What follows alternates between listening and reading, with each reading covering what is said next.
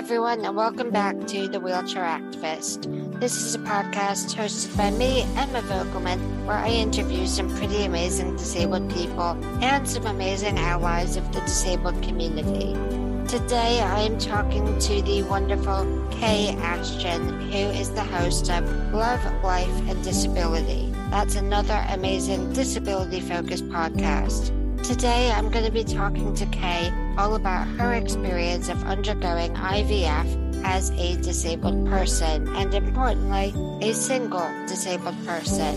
Before listening to this episode of the podcast, I want to let everyone know that this conversation with Kay was recorded before the recent U.S. Supreme Court decision to overturn Roe v. Wade, which provided women with a constitutional right to an abortion in the U.S. This episode talks about pregnancy and a woman's right to choose what she does with her own body. So please bear that in mind before listening to this episode.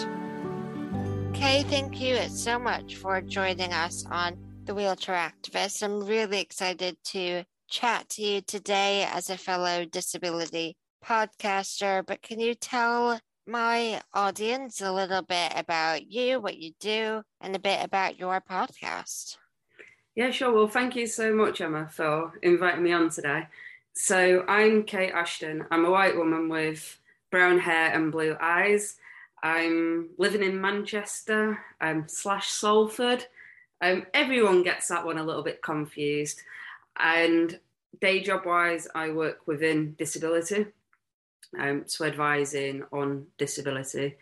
And outside of work, I'm a podcaster and vlogger, um, looking at disability. But I'd like to say it's more like solution focused. So looking at the positives, what we have done and achieved, and trying to find different ways to go about things. So sometimes I might speak to neuro, neurotypical or non-disabled people who may like do consultations to help people to get to where they want to in life. I'm currently blogging my journey with IVF as a single disabled person wanting to have a child. Amazing. Thank you so much. And there's so many things about that that I want to ask you about. But I think before we jump into all of that, I have this big question that I ask all of my guests, and I'm aware it's kind of a mean, big question, but what does disability mean to you?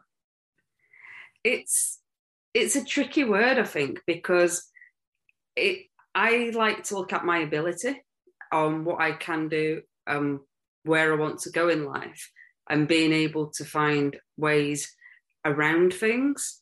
Um, I think in life, everything can be disabling, whether or not it's people's attitudes, people's barriers or perception, whether or not it's a building or an environment. Um, yeah, um, it's a word that I think some people say is like a dirty word, and they need to learn to say it and know that it's an okay word to say. Like disabled, it's fine. There's nothing wrong with it. There's nothing yeah. wrong about it. Um, but for me, being a person living with disability, um, I try and look at the um, the ability part of it.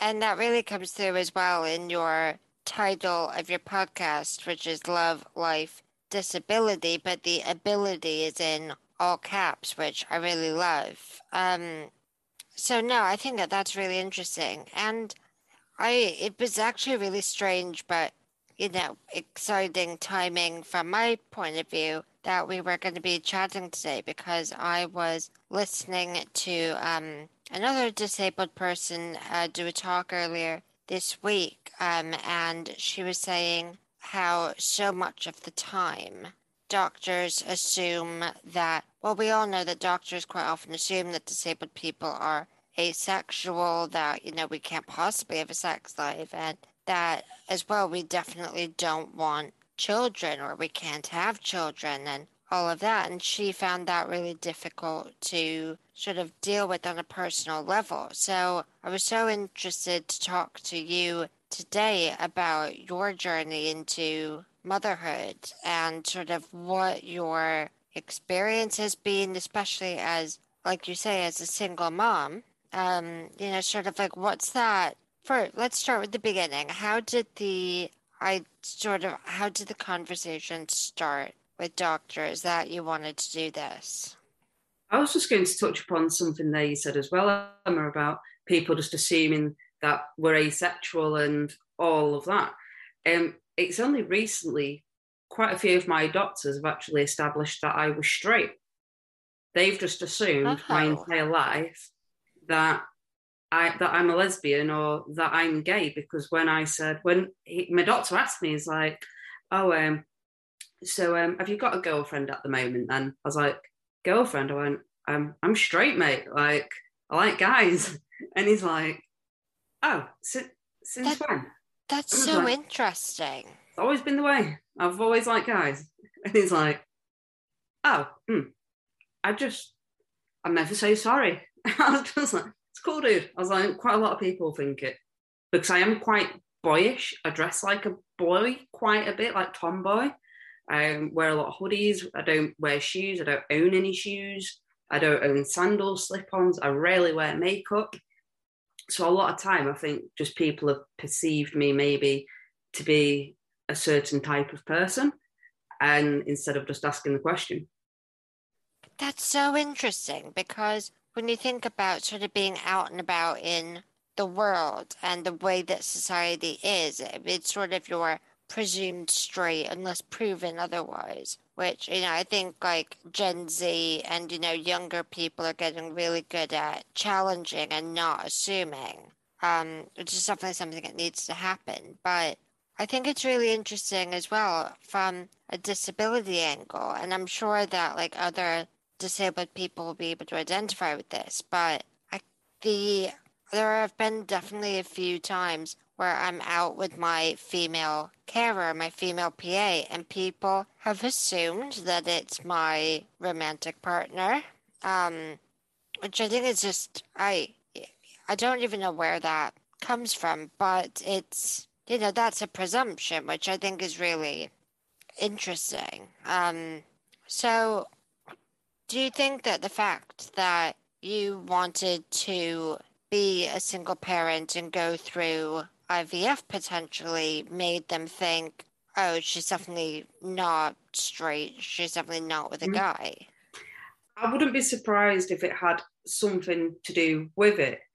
But like my team, what I'm going through the IVF with, they know that I'm straight. So basically, one of your questions before was, you know, how did it come about?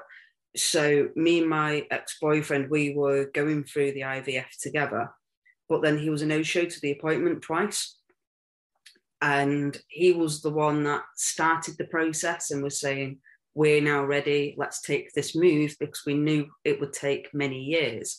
So it was trying to get ahead of the curve. There's no point in us waiting two and a half three years to then go we now want children to then wait another two and a half years yeah. so we joined the list after a year and a half of going out with each other. But then after six months, they were inviting us to the appointments to start to prepare us. And yeah, he just went off the face of the earth. And I was like, is it because it's going too fast? And he's like, well, no, I, he's like, I have a job. He says, um, I'm just too busy to be going to all these hospital appointments. And I'm like, yeah, but this is what it's going to be like anyway going out with me. I'm just going to be in and out of the hospital all the time.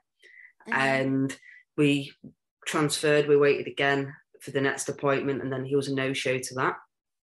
So then I ended the relationship. I thought, if you're like this now and there's no baby yet, what are you going to be like at that point? Um, and then I got took into hospital for an operation, and we were still together at this point and then this was pretty much the nail in the coffin. He was meant to come and pick me up from hospital, was a no show, didn't turn up. And he said to me, I, I, remember going down, my operation was at one o'clock. I started to go down at 12. And he said he'd wait for me in like the resource area for like four o'clock for me to go home. Never turned up. 8 p.m. at night, he came to the hospital. Wow. And obviously, they were saying it was too late for me to go home. So I had to overnight and they wouldn't even allow him on the ward because eight o'clock is when visiting shuts. And he's like, Yeah, but I want to see my girlfriend. And they're like, Should have been here four hours ago, mate. That's when she needed you. So then I thought, that's two IVF appointments. Your girlfriend's just had major surgery, and nah. So I thought I deserve better.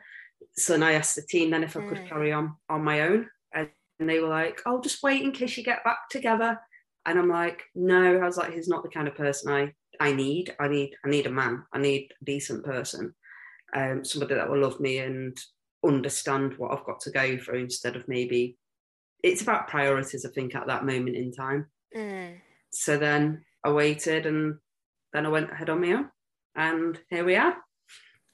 I mean, I'm not gonna lie. Part of me wants to get his name and address and run him over in my chair because that's not how you treat anyone, let alone a, a partner who you want to make, you know, a lifelong commitment with. You know, having a baby is not a small, not a small step by any means. So, I mean, I'm sorry that you had that experience, and I find it astonishing that medical professionals suggested to to put this plan on hold to see if you get back together with someone who clearly is not ready. But how did it how did the conversation then go when you were sort of like, no, I'm not going to wait around for this person. I want to do this on my own. Were they receptive?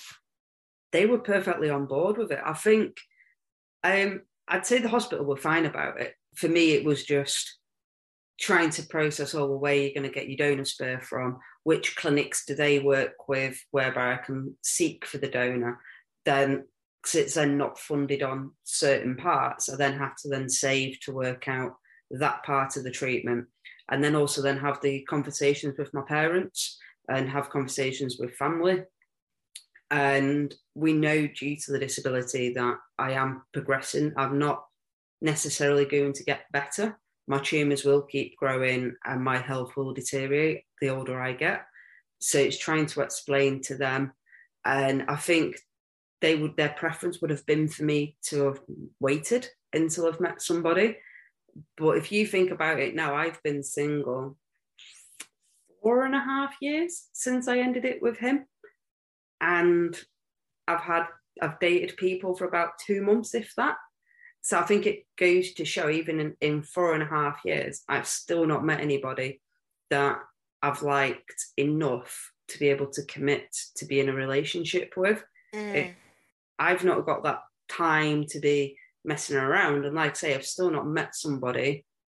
And even if I did meet somebody in order to do the PGD process, which I've been having, you've got to be going out of each other a year before you can even apply. So then I'm going to be 33, even if it's now, then it's two and a half years. I'm going to be 36, 37. I'm going to be like 38 if I'm lucky by the time I had to have my first child. So I just know that time isn't on my side and I need to move on. And my theory is if I ever meet somebody, the right person will be understanding anyway.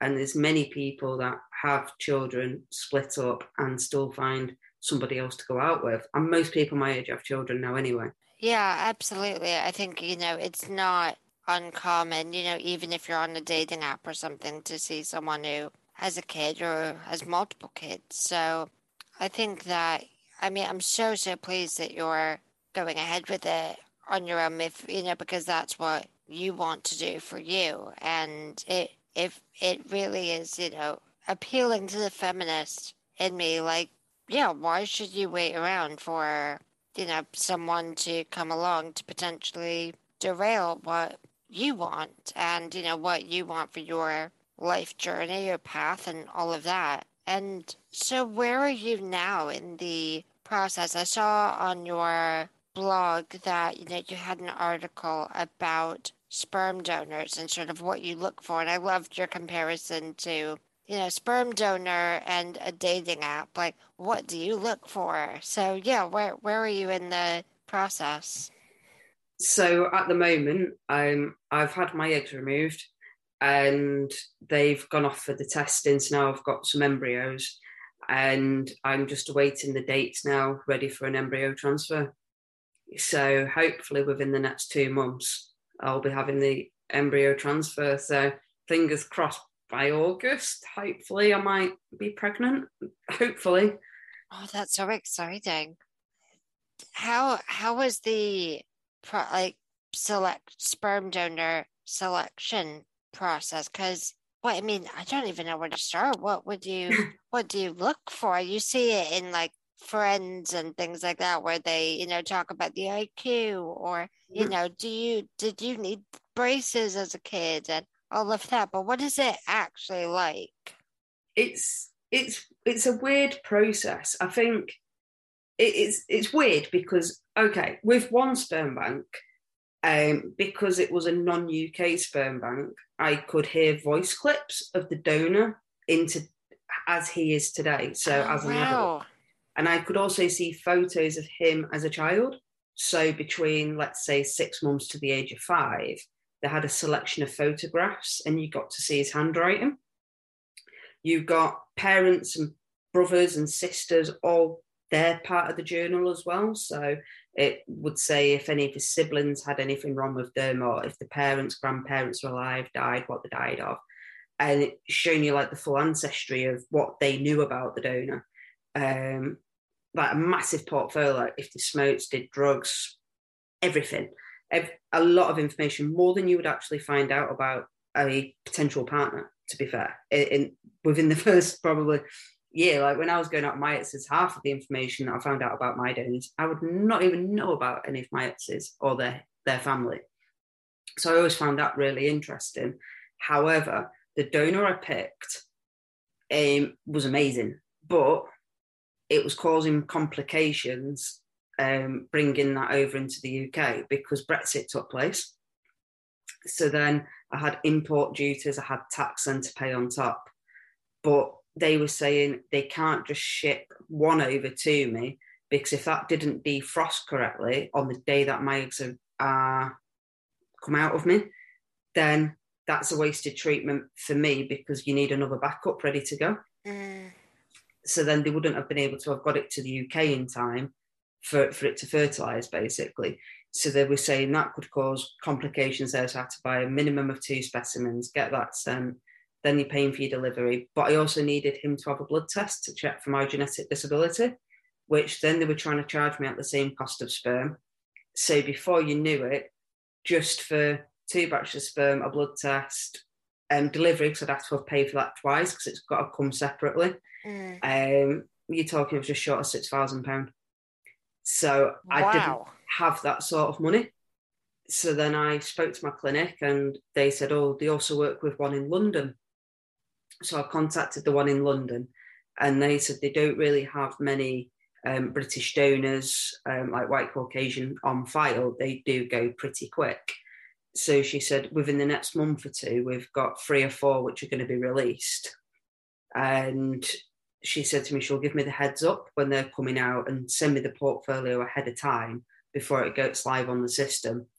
Um, and that was it. I just I just picked from what came through that time. It took me six months to to find a donor. Um, because also that donor also had to agree to be having the blood tests and was also in a pandemic. So it's him going for blood tests, um, agreeing because obviously he could find out he's got a disability he never knew about.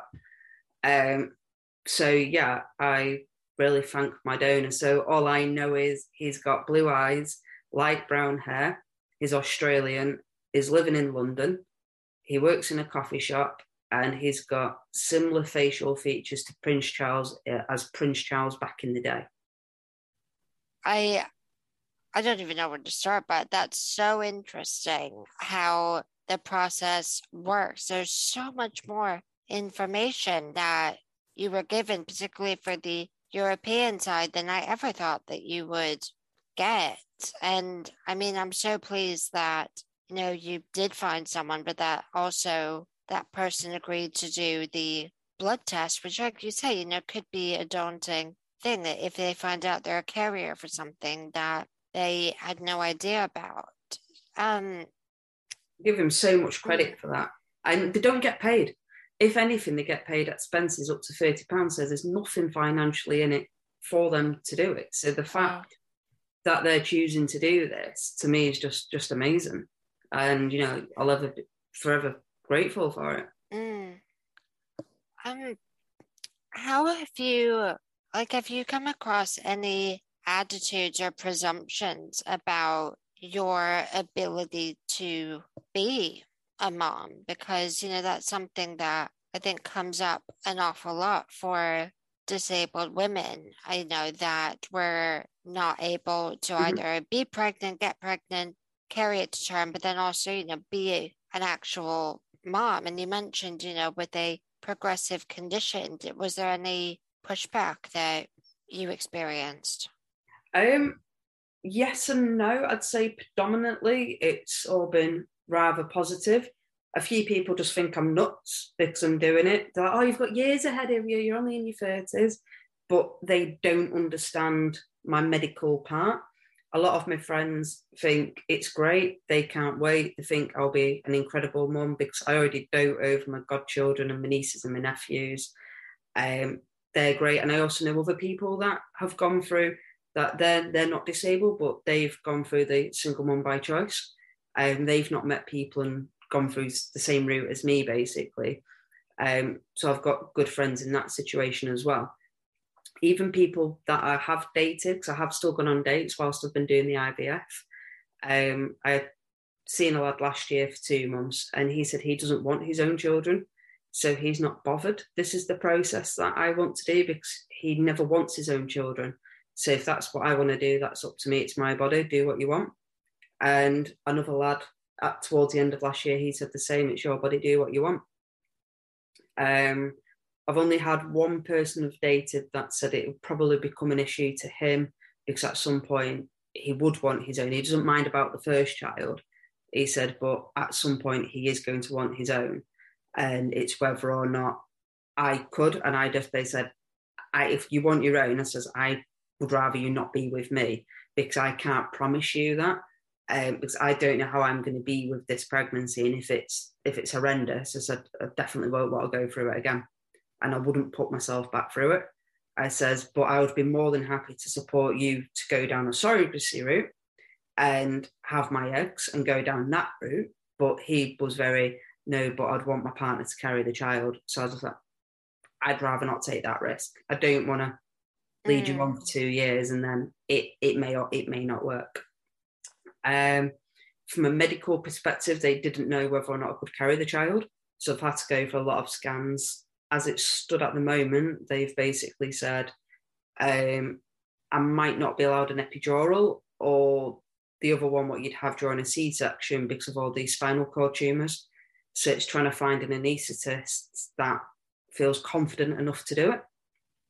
Um, as it stands at the moment, it's likely to be gas and air or a general general anaesthetic C-section. Because then they've also got to think about the pressure on the spine.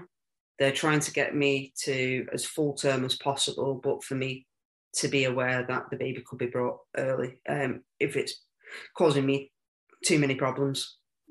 And just going back to your conversations with the men that you've sort of gone out with in this time. I think, you know, that's so wonderful, though, that you've been having those open and honest mm-hmm. conversations. Um, because I think, you know, communication is so key in any relationship, but, you know, particularly about something as big as this. It's, it's, it's on the so... dating profile. It's straight uh-huh. away at the top of the description. It says, like, on like Hinge and some of the other apps, it says tell me something which is non-negotiable. So mine's I'm having IVF. I, I hopefully will be pregnant by the end of this year. It, it's non-negotiable, and then yeah, that's where they can sometimes ask. Have you had? I mean, I'm saying this from like my personal experience, but then also lots of friends. Have you had the annoying, inappropriate questions? Oh yeah, um, people yeah. said to me, "Oh, um, are you looking for sperm?" Wink, wink. Um, ha- we, we, don't have to go. You don't have to go for IVFK. You know, we, we could always meet up on Saturday night if you want. And I'm like, no, I'm doing IVF, so my child doesn't inherit my disability, so I have to do IVF now. I'm already sorted for a donor though. Thanks though. Oh, pardon me. Yeah. That there was just ugh, gives me the ick, as I think like the young people call it. But uh, I wanted to touch on if you're comfortable talking about it, but that not that choosing to do IVF so that your child doesn't have your disability. It's something that I really understand, you know, myself, but sort of, yeah, just how, I mean, I definitely understand it. How is that decision been for you? Was it was it something that was sort of obvious for you to do and something that you've always sort of thought you would want to, you know, try and prevent if you could? Sort of, yeah, what what was that like? It's always been a bit of a tricky process. If I go back to when I was 21, when I was going out with the love of my life, we had gone to fertility clinics together and this was never brought up. It was a case of if I fell pregnant and the child had the condition, amazing. We'll love the child no matter what. We're in a happy relationship. We're going to be together forever. And that broke down after like two years, and I never got pregnant. And when I was with my ex partner, um, I would say he's probably asexual and he didn't want sex at all. He found it gross to think his parents having fun one night created him and his brother. He couldn't comprehend that it was too much for his mind. And he had seen what I'd gone through with my pains, and he'd also seen how me and all my friends have got different complications going on. And with the condition that I live with, there's literally no two cases the same. Like we're all affected so different. And you just don't know on how, how it's going to be. Even I've inherited it from my mum. And my brother doesn't have it, but I do. And even how my mum's got it and how I've got it, are again, it's it's completely different. So when we went for the fertility chats at the hospital, they spoke us through you could just have a child, find out when the baby's born. You can get pregnant, find out during pregnancy, then you could choose to abort the baby or keep the baby, or you could go through IVF. And I've already said from the off, I'd never ever abort a child, not a chance. So um, he said that he would feel more comfortable going through the IVF route if we were to have children. He said because he couldn't, even though like he loved me to pieces, he didn't want that child to go through what I've gone through and what my friends have gone through. And he said, I know that would be able to support the child and you know be, be brought up in a loving home, but he, if that child grew up and knew you had a choice to ensure that they don't have it and you chosen for them to take that risk, he felt it could cause complications. And we had a big chat about it, then decided to go through the IVF route. What a big decision, though, to have to make. And I think it's really difficult when it's your own disability because you know, I just reminds me of um, this time. It was by far the weirdest job interview I have ever had. Um, it was in a church and it was in a room under the organ in this church, which is most bizarre place that they could have rented out to do a job interview. Um, but they were a charity that, um, you know, advocated for, you know, screenings during pregnancy and sort of all of those things. And they asked me how would you know what were my views on abortion um and if there was a child with a genetic condition which i have as well. And i thought that that was a really difficult question to ask and to answer because you sort of can look at it either from the personal lens or through the theoretical. And in that interview i went for the theoretical you know if you know, it's it's up to the family, you know, it's choice, you know, I'm for screening and, you know, like I'm massively pro choice. I think that's, you know, a huge topic that we're, you know, talking about in the news and everything right now. But I think it's got to be so much more difficult if you were thinking is it, you know, not just your child, but also your condition and just what you said about having to think about, well, would I want the child to go through what I've been through? And, you know, my answer, similar to you, would be no. You know, I wouldn't want someone to experience all of the challenges and everything that I have, you know, all of the pain that comes with it and all of that. But you had to make that decision and from a practical perspective. And I can't imagine that that was easy. And it's practical as well now because um, we laugh about with my gran, but when we told my gran I was doing IVF, she went, "Oh, why don't you just go to town and have fun?" And uh, I just looked at my gran, just like so shocked. I was like, "Gran, like what?" She's like, "Well, you know, just go to town and have fun and enjoy yourself if you want a child that much."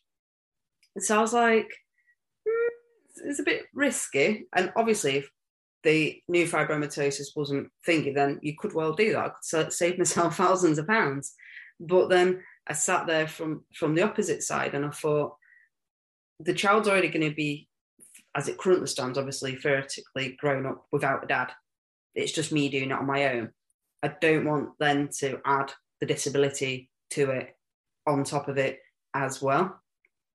And trying to give the child the best start in life, it's, you know, God forbid it, I found out during pregnancy they had another disability or they were born with another disability, you're still gonna love your child no matter what. You know, you work through it. Um, but if I could stop them having my own due to what I've experienced and quite a few of my friends, then then no, I'd never want them to go through that. And I'm sure I'd probably say majority of people wouldn't want the children to go through endless rigmarole treatment tablets and you'd want you'd want to ensure your child is is okay and healthy. If you can if yeah. you can i think particularly when you know in about being a carrier for something or you know the high chance of it manifesting in your child you know like you said there are things that you won't know because you know there are so so many conditions and you know you're never going to screen for all of them and, you know, completely agree. You love the child, you work it out no matter what. And obviously that's from like my position as, you know, not a parent, but, you know, I understand where you're coming from with that. It's, you know, if you have the knowledge, let's use that knowledge and make an informed choice. And it's it's really interesting. It's a conversation that I think comes up with various disabled people, and it came up um, from me, uh, I think, for the first main time when I was in a medical ethics lecture at university, and um, so uh, there were no other disabled students in the class. It was just me, but someone's brother was um, was deaf and said that you know he would never give up his like you know his deafness and it was part of who he was and all of that, mm-hmm. which I thought, okay, I understand, but would you not want to give up the challenges that come with your condition? Yes, you know, being disabled gives us a lot of assets. You know, I think it it teaches us a lot about who we are, a lot about other people, and can make us very compassionate, empathetic people, but it's you know it it's a really difficult one. I don't know if that resonates with you mm-hmm. at all. No, I can totally um, agree with what you say. It's like I wouldn't change who I am or what I've done and where I've gone because quite a lot of what I've done and where I've gone is linked to having the disability. And these days, especially in comparison to when I was a wee child, is they now do camps and stuff for people with my disability. So then, you know, children, they're not going to be alone. There will be the support groups and they can get that from an earlier off. I would have the disability, the child will have it. You've got that big, you've got that support group where when I was a child, that was non-existent. So it it is it is a tricky one, but and I, I don't think there's a right or wrong answer. It's like I've got friends who have recently had children um, who have my disability, and they chosen not to go down the IVF route. They took the chance. Both of their children both have NF, and then I've got other friends that have chosen to go down the same route as myself, and it's and I just think whichever route people want to go down, it should just be respected. Yeah, couldn't agree more. I think you know it's you're never going to make a more personal decision. You know, it's mm-hmm. no, there's never going to be something more important and it has to be what is right for you. And yeah, absolutely zero judgment either way. It's, you know, your body, it's your family, you get to pick. Yeah. So I'm really interested in how your podcast and your work is resonating with people. You know, you've mentioned your friends who have the same condition, but how is it generally being received by like by the disabled community really? Um, I'd say so obviously I've got two parts of the podcast. So I've got the love life and disability, which is looking at me going through IVF as a single person by choice.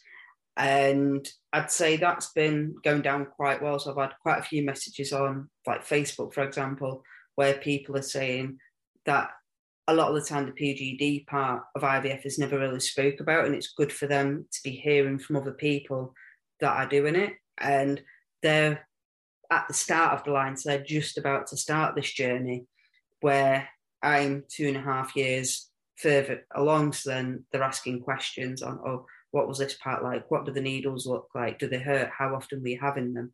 And again, from a medical perspective, that's just my medical journey. Theirs could be completely different, but it's trying to help them out as well and do what you can. And then the same as well for my single parent by choices. I've become good friends with some other people, and then other people have opened up to me that aren't disabled, and they were saying that um, they want to go down this route because they've still not met somebody, and they're concerned that they're getting a little bit older, and the in conversations with they've been landing quite well. So a few people have said that even if they're disabled or not, they've learned um, new things um, through, which is ultimately what we're looking for um, is to I, I, hate using the word inspire because it's like inspirational porn but um, a lot of people like it's it's good to see. Like for instance i interviewed a, a racing driver. Um, he drives for team Brit and i love go-karting but i'm not quick enough to get out of the carts um, in case there's a fire and just to learn how he's gone about that and the training and what he's put into that. And due to, and with his disability, it's incredible. It's like, wow, I really look up to you, mate. Like you're doing something that I really wanted to do growing up, and he's doing it. He's smashing it, and I yeah. love that sort of thing.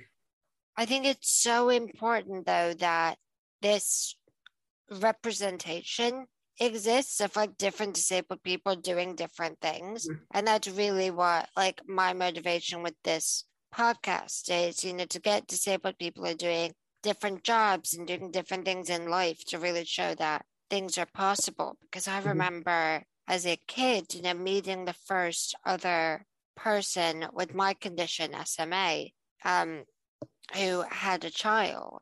And it just sort of struck me as, oh, you can do that. Like, I, you know, I just sort of assumed that it wasn't a thing. And you mm-hmm. know not that it like changed my decisions or anything like that. It was like oh okay you know i can see this as a possibility. Whereas you know before it was something i thought well that can't possibly be a thing. So i can just imagine yeah i i tend to veer away from the word inspirational as well yeah. but it can provide like help and reassure yeah. that we can do things. We may have to customize it and do it a little bit differently, but it helps us to understand that things are possible and that, like say, we just may need to adapt something in a certain way.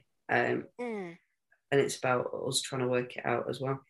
And it's about giving us the same choices as everyone else. Mm-hmm. You know, like exactly what you just said. It may need adapting, but that doesn't mean that it's not an option. So. I I mean, I'm so so pleased that you are sharing your journey because I'm sure there's so many young disabled women who are who will be listening to you speak about your experience and think maybe that's an option for me or even if it's mm-hmm. not just you know knowing that someone else is doing it and challenging this perception of yeah, what dis- status quo yeah, and what disabled women want, you know, in terms of reproduction and you know all of that. It's it's so important. You know, I think in you know my circle of friends, a lot of the time it's that pre- more that presumed, like I said before, you know, presumed that you're not sexually active and all of that, and the amount of times you know you'll go for an x-ray or something and no one's going to check if you might be pregnant because they just assume that you're not um, and you know you having to take the onus of sort of if you you know if there is a risk being like hey by the way you know and like being that voice. But i think it's just it is really i think empowering might be the better word to you know hear about people who not only are doing single parenthood by choice but are also doing it with a disability yeah one thing that i really loved and you know we, we've touched upon it a few times is about where the people just assume disabled people don't have sex is with Maeve and Maeve and Isaac in sex education. That love scene between those two, I just thought was incredible because it kind of shows that you can have a love interest just because you've got disability. It's they're not they're not your carer, they're not your facilitator. You can have a partner, and it can be same sex, opposite sex, and you can, have sex. So you can be in love with each other. Yeah, I really love that too, and I love the honesty of that scene as well. And, you know, that, you know, Isaac was, you know, a complex character as well. He wasn't, you know, I, I always go back to the me before you, you know, example. Have you seen that film? Yeah. And yeah, I've seen it. Yeah, because they've got like two films now, haven't they? But yeah, I've seen it. It's just, you know, that disability is so tragic. And like you said, you know, you can have a partner that isn't a carer and she literally was his carer in me before you. But no, I, I really love that representation as well. And I hope that we see more of it. Um, yeah, so I'm interested in the podcast that you do, sort of like what's your hope and aims with it? I'd probably say similar to, to yourself, it's trying to get that f- further and wider reach. Um, I've always said, even if it's just one person that I can help, and this journey, let's say with the IVF part, can help somebody through it, and it feels like they've got a familiar voice, someone to check in with, and that support to help them out, then the better. Or even if I'm to help somebody who's non disabled learn about a disability, or maybe it's the first time someone's coming across this genetic condition. So when I had my website, for example, back when I was a young child, I wrote the website because I didn't really know everything that was going on with me. And if I'm going through it, other people might be in a similar situation, is to let them know that they're not alone and that there are other people going through this and just want to support people and I guess help people out where possible seeing if it's one person, 100 people, or tens and thousands, but it's changing that perception as well for that for non-disabled people, especially that we might be disabled, but we can still do what we want to do and to give us a chance. And instead of people writing us off all the time.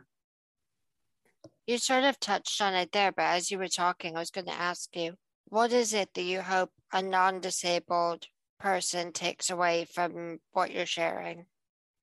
I'd say for me, it would be about the education and to stop judging. And I guess, I don't know what word to use. It's just basically where people just assume. It's ask.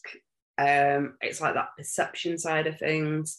Oh, you, you you're in a, you're a wheelchair user. People just assume straight away you can't have sex, or you know, like a lot of time when you see some disabilities on TV, it's all the benefit benefit frauds, benefit cheats, and then you've got that route as well. It's trying to educate people um, more so than anything that that we can do stuff, but sometimes we may need to adapt it in order to do it, but to give us that that chance.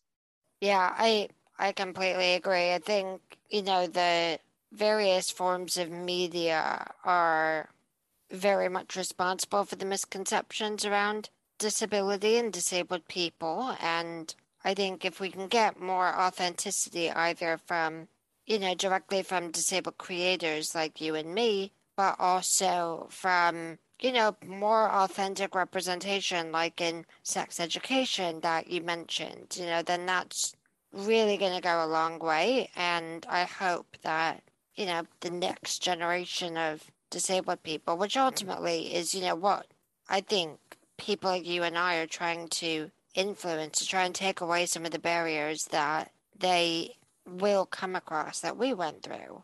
Um, you know, I hope that that really does translate. Um, so I wanted to ask you, what would you say is something that you are the most proud of? I, I'd say probably it's a tricky one because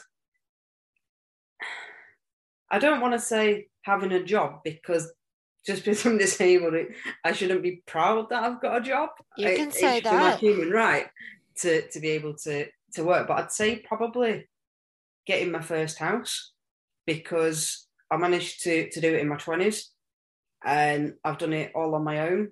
Um, didn't get any financial support from my parents or anything. It's I grafted at work, saved and saved, did the whole house deposit, helped to buy, and bought my first home.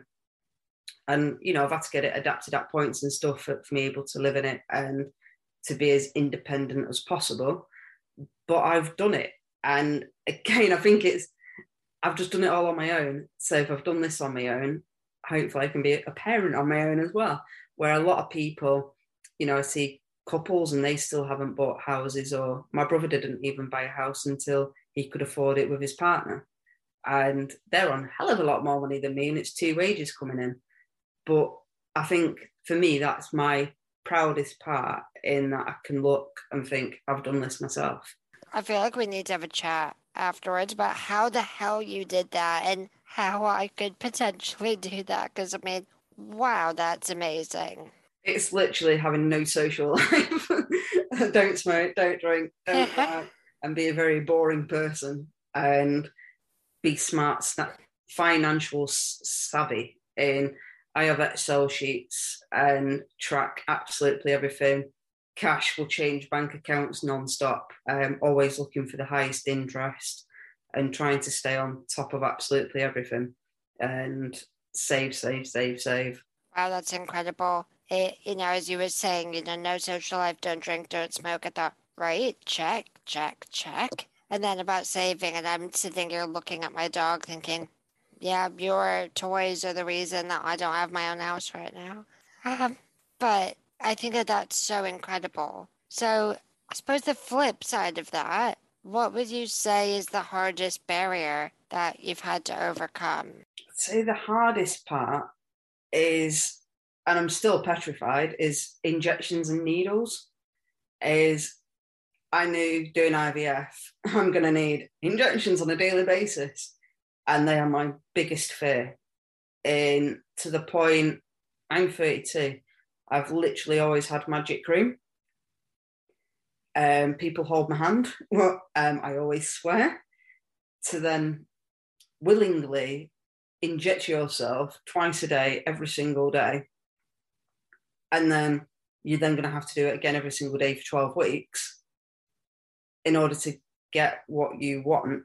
It's just focus on the prize, focus on the prize. Um, keep coming, and people are, are you used to them yet? And I'm like, nope.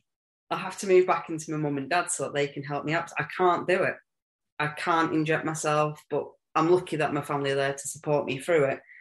But I'd say that's probably the one of my hardest barriers that I'm having to overcome. And other than that, I'd just say people's stigma and people's attitudes. Um, the medical model of disability. Um, is a well, I say it's a funny one for you. So um, there's a pub in Manchester. I won't say the name of the venue because they do get regular emails off me, and it seems to be this one place where quite a few of my non-disabled friends will just flock, and I tell them it's not accessible, but it's, it's got two steps to get in, so I'm, I'm fine with that.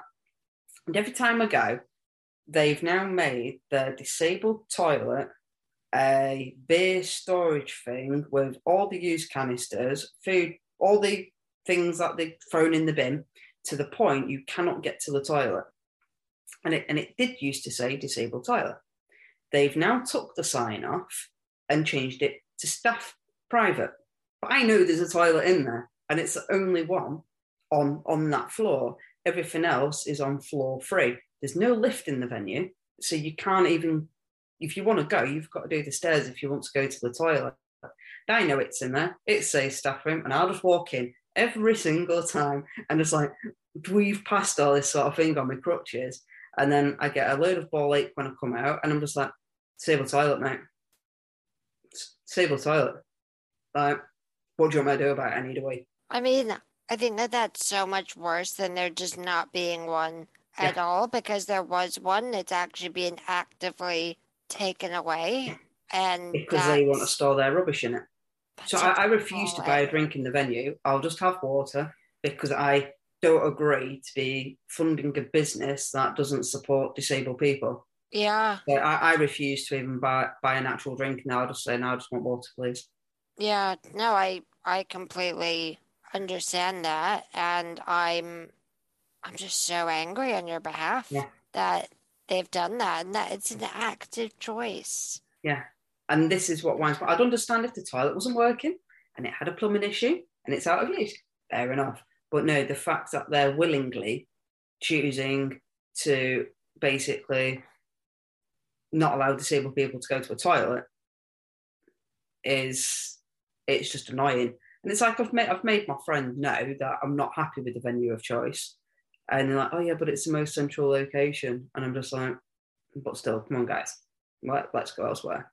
Um yeah, I think I think that's I'm just so angry on your mm-hmm. behalf that they've done that. And I think that that's it's just it's absolutely not okay. Ignorant. yeah, and it just sort of it it speaks to you know how far you know rights for disabled people really have to go. I mean, it's there is definitely a lot of work in terms of challenging public perceptions and all of that mm-hmm. around disability. Um, but you know, it, when you're dealing with crap like that, you just sort of think, really, really, mm-hmm. and it is quite disheartening at times. But I, I mean, I'm glad that you don't give them any of your hard-earned money because they, they certainly no, they absolutely don't. No. There's an incredible venue in Manchester. Big shout out to them. They're called 53 2 and it's run by like Simon Naylor. And he recently even applied to get um, Arts Funding Council because he wants to make um, a changing place toilet um, in the venue. And he's also got a theatre there as well. And unfortunately, Arts Council said no, w- w- wouldn't provide it. And next Saturday coming up, so end of the month, it's the 53 2's first anniversary of them being there in Manchester. So he's kind of like, screw the system. We've done we've done it once before about money. We'll do it again. First birthday party. So they're now raising money next week, so then they can through their first birthday to um, see if they can get enough money to get changing place installed. Um, the teaching yeah. staff BSL. So then you could then, if you're a BSL user, in theory, order a pint in BSL. And it's the most accessible venue in town. Like everything about it, they've got a doorbell on the front. So then, if you're, you can't open the door, you can press the doorbell. Someone will come in, they'll open it up. If you're not able to take your drinks, even if you can or can't, they'll bring it to you. Um, you've got seats at different levels. So then, if you prefer to sit up, sit down. Um, very accommodating. Wow, they sound amazing. They just get it and they yeah. care, and it's all genuine. I think that's the biggest difference. What you just said there, they care. Yeah. Because I I know I say this a lot, but I try not to fault people too much on like lack of awareness on things if they've never experienced it as a barrier. Like I think, you know, the typical example is a non-disabled person who, you know, say they just pop into their local shop and they don't notice if there's a step there because that step isn't a barrier for them. Yeah. I'm not going to hold them necessarily responsible for not realizing this, but it's after you have realized it and you still don't care, that's when I have a problem. Yeah. So I want to ask you, and I saw there was this, a piece on your website that you wrote to your younger self, but I think for all of the listeners of this podcast, I want to ask what advice would you give your younger self? It's just I'd, I'd sum it up basically in two sentences these days, which is and be who you are and say what you feel because those that mind don't matter and those that matter don't mind. I really love that. And I think that's it's such good advice for everyone, but I think particularly for disabled people who live in a constant, I don't want to say fear, but this constant worry maybe mm-hmm. about other people's perceptions of you because of, you know, inaccurate media representation or, you know, assumptions of what you can and can't do in every stage of an area of life, then, you know, you always are a bit apprehensive around saying things that you feel or that you want and mm-hmm.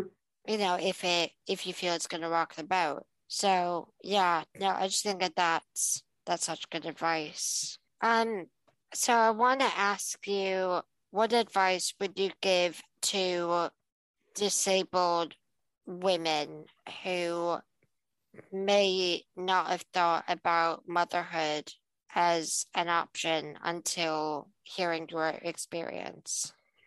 It's everything is an option, and there's just, and especially these days, there's just not one straight road to be a parent.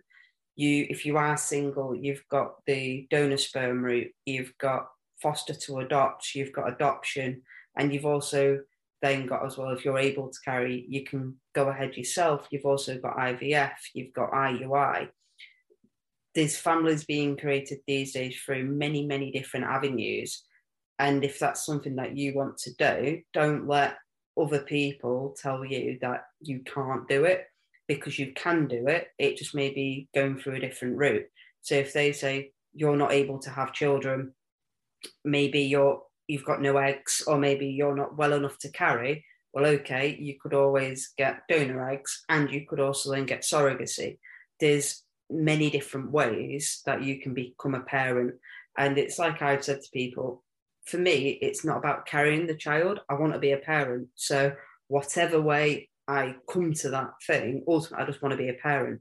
So whether or not it was the adoption route, whether or not it was surrogacy, whether or not whatever way it is, ultimately that's what I want to be as a parent. I want to be a mum. And yeah. Blood doesn't create family, it's love does. So Oh, I love that. That's really sweet. And I couldn't agree more. I mean, I think, you know, we, everyone knows so many different groups of people, whether they're blood related or not, that constitute a family. And I'm just, I'm so pleased that there are people like you who are sharing their experience because I hope it has that impact on another disabled person who, like me, didn't think that being disabled and being a parent and having a child was a thing. Um, so yeah, I I'm so so pleased that you came on the wheelchair activist and shared your experience so openly and honestly with us. And you know, I, the offer still stands. If you want me to go and run over your ex, I will do it. Um, but thank you so so mm. much for joining us. It's been a real pleasure to meet you and to talk to you. No, likewise, Emma. Thank you so much, and hopefully people will have found it useful. And of course, if they've got any questions about IVF, IVF or the PGD part of the treatment, which I'm undergoing at the moment, then you know, just drop me a message and help them out where I can. You know, we're all friends, we're all family here in our disabled community as well, and it's about helping to support one another. Absolutely. And I will make sure that your website and your social medias will be in the description of this episode. So thank you so much. Thank you. Thank you so much for listening to this episode of The Wheelchair Activist with Kay Ashton. It's been so interesting talking to her and learning about the amazing ways that you can start a family in whatever way and form that is to you. It's usually at this point that I ask everyone to donate what they can to the accessibility of this podcast. But given the recent events in the United States, the wheelchair activist team has decided to ask everyone to donate what they can to Planned Parenthood. Planned Parenthood delivers vital reproductive health care, sex education, and information to millions of people worldwide. We realize that this is a very scary time for women and girls across the world who are worried about their access to a safe and legal abortion. We stand with everyone scared, and we will continue to fight with you until everyone has the right to choose what they do with their own body. Thank you so much for listening. Please donate what you can to Planned Parenthood, and we will see you in the next episode.